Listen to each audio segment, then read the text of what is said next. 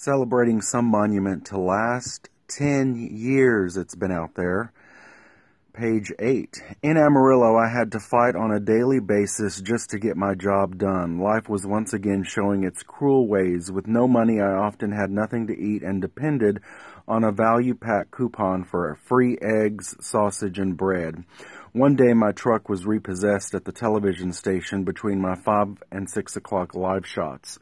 My news director drove me home and let me use a news vehicle for a few days until I made a deal with someone to buy a $500 jalopy.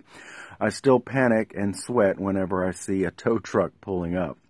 And I have a picture of this jalopy, which I like the car actually. It was a, a good little standard car. It was a probe.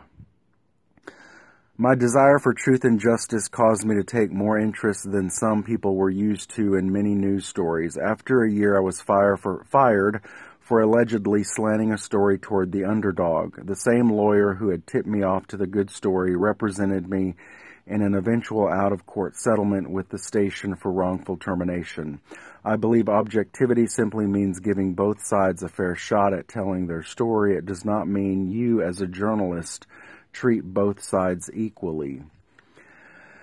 Boy, the money troubles don't stop. It doesn't matter if you have a lot of money or no money, you've got to be prudent with your income at whatever level it is. So the money troubles can still happen if you're not careful. I'm still driving a jalopy. It's a 2003 Odyssey. And today I was bummed because the power steering is acting up and I'm having trouble turning right and left, which is kind of scary. Um, it also does not have AC, and it is hot in Victoria. But I um, move forward, you know. Uh, as far as uh, working hard for the truth and justice, I still love doing that every day and every story. Uh, and I trust the process. We have good law enforcement out there. We have good people out there who make sure things get done. Um, still a little concerned always about my situation with Raycom Media. I like to call them Ratcom Media. I did not sign a non-disclosure agreement, so I'm free to talk about the wrongful termination there.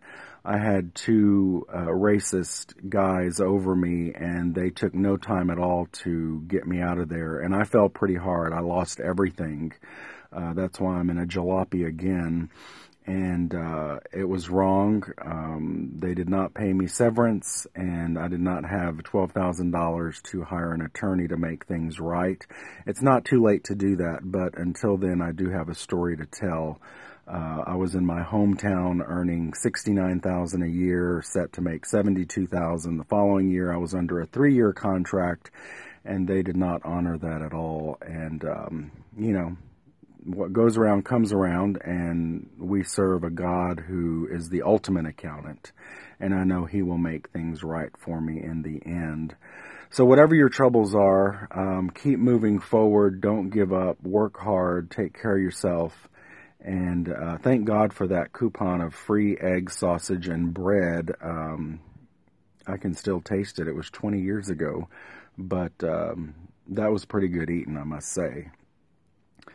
Um, as far as uh, the uh, difficulty of getting the job done uh, at this level in my career and at the station I'm at now, um, I'm able to enjoy being a newsroom leader, and I try to make uh, new journalists first year go a lot better than mine did because they're working so hard and they uh, do a good job. And I'm here to make sure that they move on and do well and you know I wish I was in a better position to help them out um, you know in terms of finances and stuff but you know I'm there for sharing my experience and knowledge with them so that they don't make the same mistakes that I did uh, all right. Uh, have a good day.